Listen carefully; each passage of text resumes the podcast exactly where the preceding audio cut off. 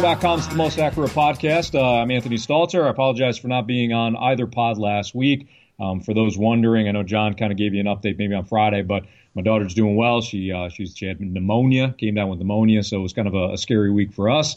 Um, but uh, looking forward to jumping back on the pod here with John Paulsen, who joins me now. What's up, JP? Not a whole lot. How you doing? Uh, good. After, like I said, a hectic hectic week, but looking forward to just talking about fantasy football now for the for the next. You don't want you don't want to talk about the Falcons at Packers. I'll just I'll tell you what. I congratulate you, John, on on your team beating basically a corpse for four for, for, four quarters. But congratulations to your pack. Yeah, I, I had a um, vision of Mike McCarthy just muttering that it was just, but this is the Falcons. It's the Falcons. well, when they went down and scored right away, I'm like, well, maybe maybe they got a little juiced, and then once Ryan threw the pick six, it was pretty much over. But uh, nice nice performance by Aaron Rodgers. I felt like he he escaped pressure for most of the day and kept extending plays. And the Falcons are a mess. I mean, I, I thought maybe they Arthur Blank has supported Dan Quinn every every week after losses, but I thought yesterday maybe maybe that that could have been it for him, but apparently not. Well, I don't think that the Arthur Blank really cares about the Falcons anymore. Atlanta United won the MLS championship, uh, the the cup, the previous night or the, this last right. week. So uh, you know that's the team in town now. At least he's winning somewhere. Yeah. Tell us about the music, and then we'll dive into the pot. Yeah, I'm sorry I don't have more information about this particular artist, but it's it's called Norm. He's called Norman, and that's all I know about him. Uh, he's got two EPs on Spotify. The name of the track is uh, "Right Time," and um, as I mentioned, he has two EPs. They each have three songs on it. Uh, I, I, tried to do a search on on Google, but all you, when all you have is Norman and music to work, you know, go on, you end up with like music festivals in Norman, Oklahoma, and, and stuff like that as your top results. So he's a pretty new artist, and but the track's really good. And I listened to the other five tracks that he's got on Spotify, and they're all real good. So uh, check it out. All right, let's dive into the injuries from Week 14. We'll start off with Big Ben. So he started the second half of Sunday's game against the Raiders. The Raiders shockingly uh, came from behind to beat Pittsburgh. It was just a wild game. He was on the sideline in the second half, but then came in towards the end to try to help spark a comeback for the for the Steelers. What he did was he suffered a rib injury, and he's he's now day to day. It's unclear if he suffered any broken ribs or if he just strained some of the tissue around the area. It it seems like uh, this this is a pretty big concern moving forward. How does this impact not only Big Ben but uh, guys like Antonio Brown, John? Well, they're uh, the Pittsburgh Steelers are seven five and one, so I would uh, doubt that they would um, shut him down uh, at this point. If he's able to finish the game yesterday, I would think that he'd be able to play in, in seven days or whatever it is. So um, I would expect him to be out there. All right, Tyreek Hill moving to him. He sprained a wrist. He's got a bruised heel. He's day to day. Hill hurt the, the wrist early in the game. They ended up hurting his heel as well, which required some attention to determine what the problem was. He was able to get out there and finish the game, though, so it doesn't look like it's too too big of a problem for Tyreek Hill owners. Yeah, he said his uh, his foot injury was bad. That's what the quote was. But he was able to finish the game. He also had a wrist injury that he was kind of in and out of the game with that as well. But uh, again, if, the, if a player finishes the game, I feel pretty good about them playing the following week. All right, sticking with that same game, Spencer Ware's also day to day He strained his shoulder. It's unclear what type of injury he's currently dealing with, but I mean, he was pretty effective against uh, stout Ravens defense. Stayed in the game, did finish it, so likely he's going to be okay. Uh, yeah, and if uh, if he can't go, you look at Damien Williams as the you know the primary back there. Uh, but again, he played, uh, finished. He was playing in the second half. Damien Williams ended up scoring two touchdowns, I think. So uh, if Ware can't go, he'd be a good pickup and uh, and start the following week. Staying with running backs now, Isaiah Crowell left that victory over the the Bills with a foot injury. Look, it could be related to that toe injury that that sidelined Crowell in practice in the week. Uh, do you want to talk about just the the Jets RBBC at this situation too? I mean, you got Trenton Cannon and Elijah McGuire, and they seemingly are using all these guys. Yeah, they have the the unfortunate thing here is that uh, they have the Texans in Week 15. They're fourth in adjusted fantasy points allowed to running backs, but Elijah McGuire came in and had 17 carries for 60 yards and a touchdown. Uh, he also he's also a good pass catcher. He was originally tabbed to be the third down back for the Jets this year before his injury in, uh, early in the season in August. Um, he had three catches for 23 yards. He ended up scoring 17.3 fantasy points PPR formats.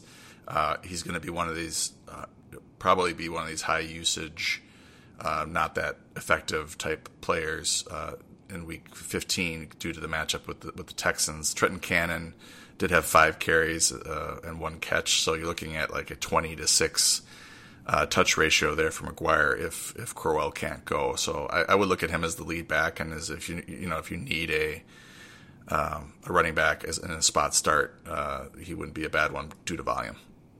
Lost in that wild ending in the Dolphins Patriots game was the fact that Ryan Tannehill pretty much gutted out uh, a, a you know toe injury or sprained sprained foot is actually what it was. It was it was a sprained foot that he suffered in the first half. Brock Osweiler had to come in for a little bit. I was surprised to see Tannehill come back in, but he wound up throwing for three touchdowns on 14 of 19 passes for 265 yards.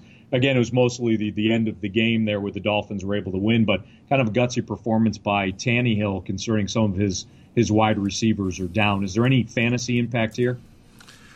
Uh, well, it's Ryan Tannehill, so you just don't know what you're going to get. He, you know, two two touchdowns against Indy in Week 12, three against Buffalo in Week 13, three against New England in Week 14. You know, prior to this 265 yard, three touchdown day against uh, New England, you know, he had less than 204 passing yards in his previous four games.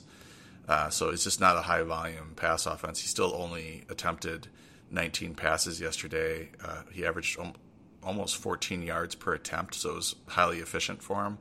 Uh, but a Week 15 date in Minnesota, I don't think there's there's much going on here with Tannehill. Then he then he has to play uh, Jacksonville in Week 16. Uh, it's kind of a similar theme here with Sam Darnold, John. He completed 16 of 24 passes for 170 yards and a touchdown. The touchdown was basically a broken play where he ran around backyard football style and found his receiver, uh, Robbie Anderson, in, in the red zone. The Jets wound up winning the game.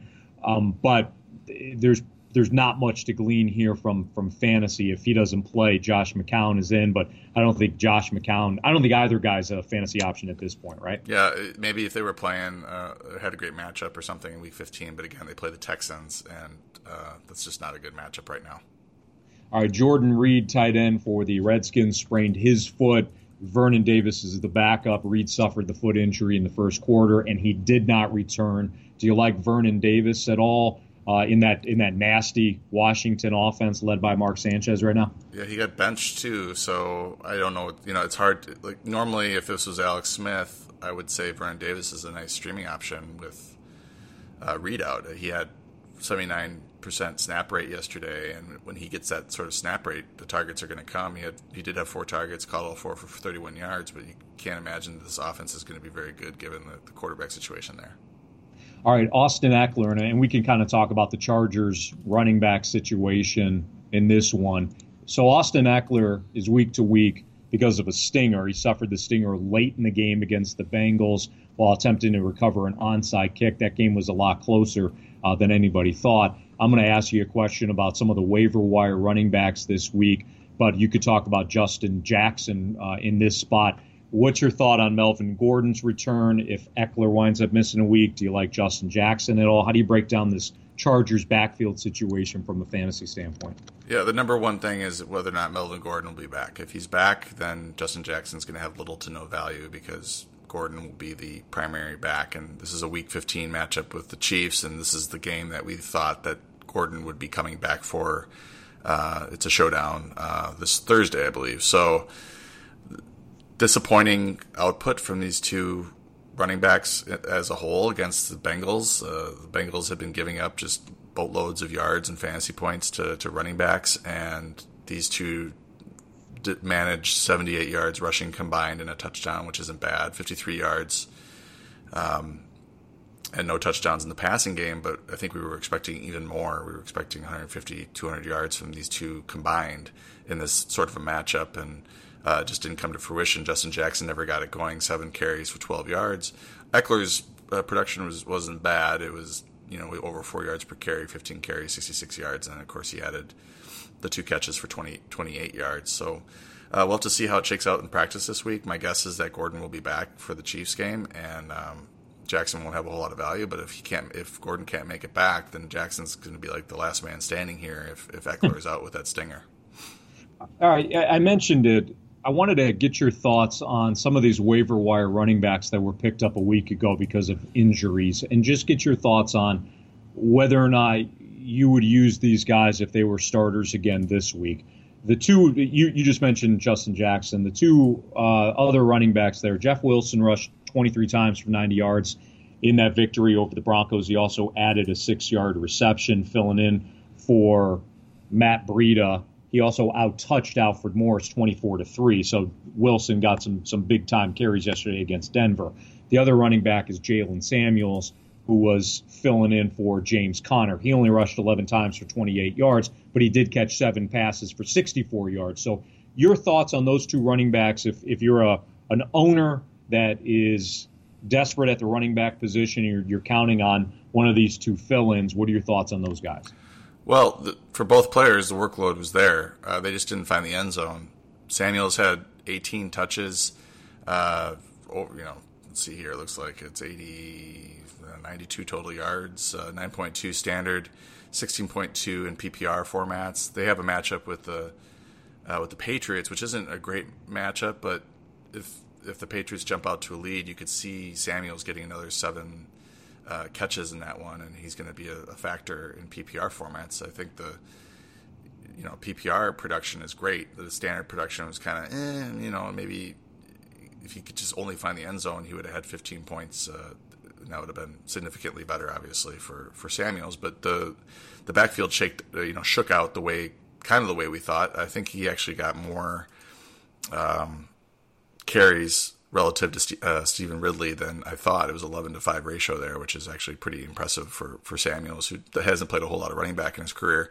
As for Wilson, um, again, workload 23 carries. Uh, it just wasn't th- that efficient. It was 90 yards rushing uh, which isn't bad. But he just had the one catch for six yards after uh, catching a lot of passes last week. They they used him on a lot of screens against Seattle last week. Uh, he had eight catches for 73 yards in the previous week, and they play uh, Seattle again at home uh, next week. So I would expect Seattle to be ready for some more screens. But with the way that the uh, they didn't really use him in the passing game against Denver, maybe he can sneak up and uh, catch some passes as well because this is again a good a good production. Uh, 96 total yards, good workload, 24 touches. Uh, just didn't find the end zone and didn't catch a whole lot of passes to be much of a factor in a PPR formats. I wanted to ask you too about Jarvis Landry. He caught three or four targets for 57 yards and a touchdown in that victory over the Panthers. He also added two carries for 54 yards.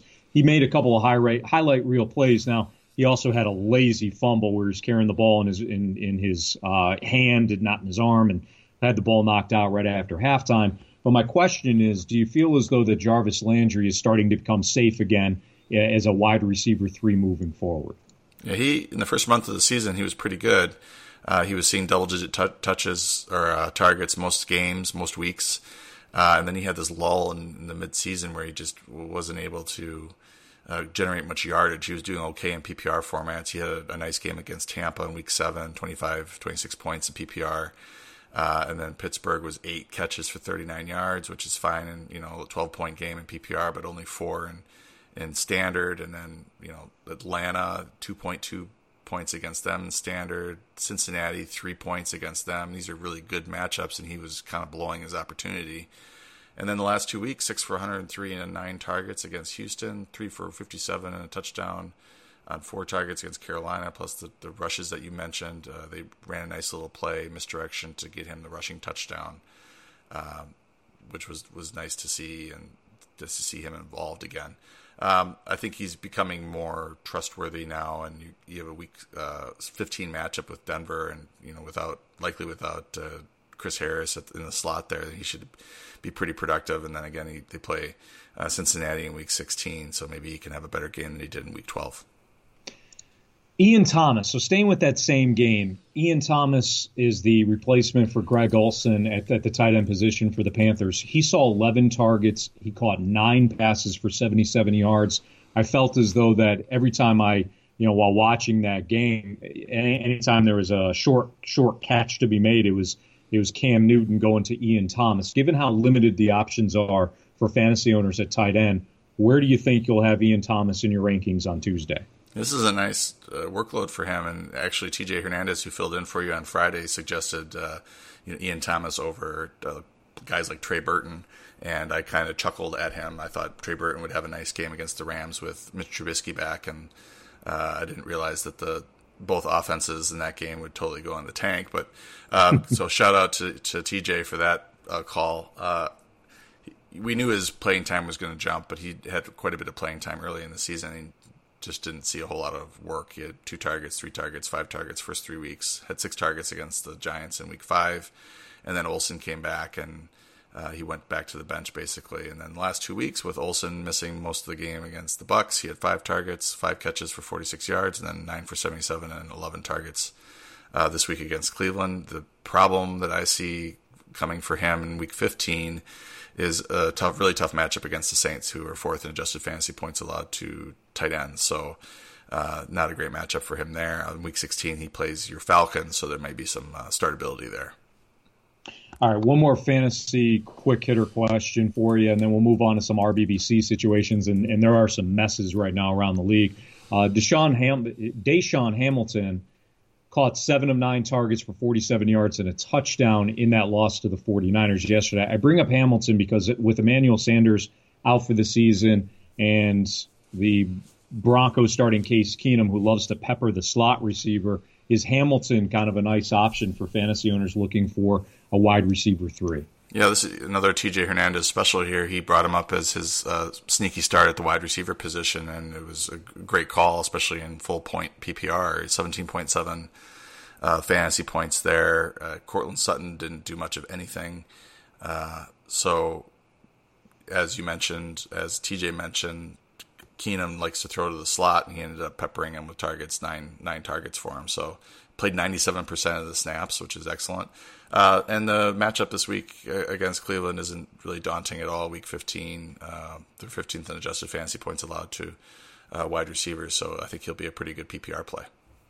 All right, some RBBC situations. We'll start off with the Bears. It, it looks like, John, that they're going to use both backs. Jordan Howard had 19 carries for 101 yards with a 5.3 average yesterday, uh, last night against the Rams.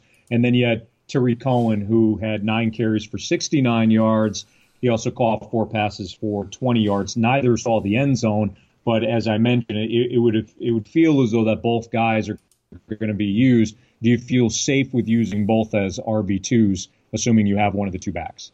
Well, Howard will be used if he gets it going early because you look at his game log and there's some ugly, really ugly games in here, uh, especially recently. 11 for 21 against Detroit, 1.1 or 1.91 yards per carry.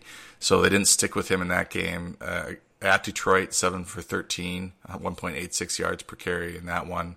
Uh, he has some games earlier in the season. Uh, Tampa, 11 for 25, 14 for 35. It, it, seems like in that first 10 or 12 carries, if he doesn't have 50, 60 yards, then they start to uh, abandon Howard. Uh, so you have to look at him as, you know, how's he going to do, what the matchup is. And the next two weeks look pretty good the Packers are really banged up along the defensive line. They're 19th in adjusted fantasy points allowed to running backs. Even uh, Tevin Coleman got it going a little bit yesterday against uh, against them, and he had been terrible in the previous two or three weeks uh, running the ball. and then in week 16, uh, Howard will face uh, the 49ers, uh, 20th in adjusted fantasy points allowed to running backs. So that's a game that the Bears should be able to control and uh, run the ball quite a bit. So uh, there's always the risk here with him because he's he's caught one pass in five straight games and he hasn't caught multiple passes since week three. Uh, so if if the running game's not going, then he has a tough time scoring fantasy points for you. Okay, so there's a, a, good news, bad bad news situation if you have one of the Ravens backs. You know that Baltimore is going to run the football as much as much as humanly possible during a game with Lamar Jackson under center. He carried 13 times for 71 yards against the Chiefs. Gus Edwards 16 carries for 67 yards. But here's the guy I wanted to talk to you talk to you about. Kenneth Dixon had eight carries, 59 yards. If you watch the game, man, he ran hard. He had a couple of really nice runs, and he also had a touchdown. What would be your advice to anybody thinking about Ken, adding Kenneth Dixon, and what's your advice to Gus Edwards owners? Well, I think you're looking at a matchup here in Week 15 where they face the Bucks. So this is a favorable matchup for this offense and this running game. So uh, Edwards has, has been pretty safe in terms of his workload. He's got 37 carries over the last two weeks. Uh, even with Dixon's role expanding a little bit, he still saw 16 carries for 67 yards. They just got Dixon more involved, and he ended up with you know eight for 59, uh, really running the ball well, and then got the touchdown on top of it, and a 21 yard catch. And then they just kind of went away from Ty Montgomery, who had uh, been catching the ball quite a bit out of the backfield, but now it looks like Dixon um, is taking his uh, workload a little bit. So, in you know, one place I look for sneaky starts on a weekly basis is the second running back uh, in a, you know a run heavy offense that is has a nice matchup, and that's exactly the, the situation that Dixon's in uh, heading into Week 15. All right, I want to talk to you about both teams that played yesterday in that wild finish between the Dolphins and the Patriots. Let's start off with the Dolphins. Frank Gore, 12 carries, 92 yards. Kenyan Drake disappeared. Six carries for only 24 yards. He only caught one pass. It went for 55 yards and a touchdown though. So uh, if you had him, that that obviously is the good is is the good news. But then there's Brandon Bolden. He had two carries for 60 yards and he had two touchdowns. So what do you make of this Miami backfield? I was wondering how they were going to score that lateral touchdown that Drake had because they, well, I guess they ended up calling it a catch for 55 yards right. and a touchdown, right? Yes. Um, that's I don't know. That's a little strange to me, but uh, I'm sure PPR owners are happy to have that extra point. I thought it would be just a, a run or something. I don't know. Uh, it was a weird play, but imagine if the Dolphins actually got Drake the ball on regular plays, what he'd be able to do. Well, uh, John, I mean, why why mess with something that's working? I would try to run that lateral play as much as possible. Yeah, uh, Frank Gore is, has been running the ball well, so I can understand it. Twelve for ninety-two against the Patriots last uh, yesterday. So I think the Bolden thing was mainly a old team theorem thing. I don't know how he. I have to look at the his plays there. I don't know how he scored two touchdowns on two touches for 60 yards. It's just incredible. But uh, I don't think that's a long term thing with Bolden. Uh, I think he got a couple opportunities there because he's playing against his old team. We're just we're at the same place we've been all year with this offense and this running game. It's it's Frank Gore as long as he's healthy is going to siphon off ten to fifteen carries uh, at least, and uh, Drake is going to suffer for it. And his up, he's been up and down. Uh, and then the next two weeks, it's not pretty. It's at Minnesota and then Jacksonville at home. Although Jacksonville just got completely torched by Derrick Henry, so maybe that matchup is not as bad uh, as it'll seem. I'm sure when the, we run the AFPA numbers here tomorrow, uh, Jacksonville won't be second in adjusted fantasy points allowed to running backs after that uh, Derrick Henry game. All right, I wanted to mention the Patriots as well. Sony Michel, 20 carries, only 57 yards, did not have a good good game against that Miami front. He also didn't catch a pass. He wasn't targeted. James White, four carries, 13 yards. He only had two catches for 15 yards. And then there, Then there's Cordarrelle Patterson, who didn't have a run, but caught a, a screen pass at one point, had a touchdown, two catches, 51 yards on three targets. And of course, James Develin, the fullback, had one carry, two yards, and it was a touchdown. And he seems to be siphoning off some some of the, the goal line carries. I I mean, I don't know where, where you go to unpack this New England situation, but what what's your your best advice for fantasy owners that have any of these backs? And did you mention Rex Burkhead? I did not mention yes, Rex Burkhead. Four, had five touches. Yeah. uh, yeah. So this is like a five-headed. Uh, we thought it might be a three-headed uh, backfield, but it's five-headed if you count Patterson and Develin. And I don't know how you can't call him Develin at this point because he's got three touchdowns in the last uh, two weeks. Uh, five carries, seven yards, three touchdowns for James Develin, playing 47% of the snaps, 43% of the snaps. Uh, this is tough. Uh, James White's was the most, uh, I guess, reliable player in this in this backfield for most of the season. Uh, you're looking at a Week 15 matchup against Pittsburgh. Uh, probably going to favor White uh, in terms of the the ability of the Patriots to run the ball. Maybe they end up uh, throwing the ball a little bit more against uh, Pittsburgh. Uh, they're tenth in adjusted fantasy points allowed to running back, so probably lead to more catches for White than anything else. And then Buffalo in Week 16, they should all have some opportunities to make plays. But as you mentioned, uh, just not good production from Sony Michel. got the touches that you want him to get uh, at this point. I mean, the last three weeks, 21 carries, 17 carries, 20 carries. Uh, so that production's all there. It's just, especially like the last two weeks, 63 yards rushing, 57 yards rushing, and he's not really producing. Um, and he's not getting any touchdowns either, which is what would normally save a, a Patriots running back. So this is kind of a nightmare. And then you have the Eagles, who had that back and forth game with the Cowboys, wound up being a, a, a wildly enter- entertaining fourth quarter.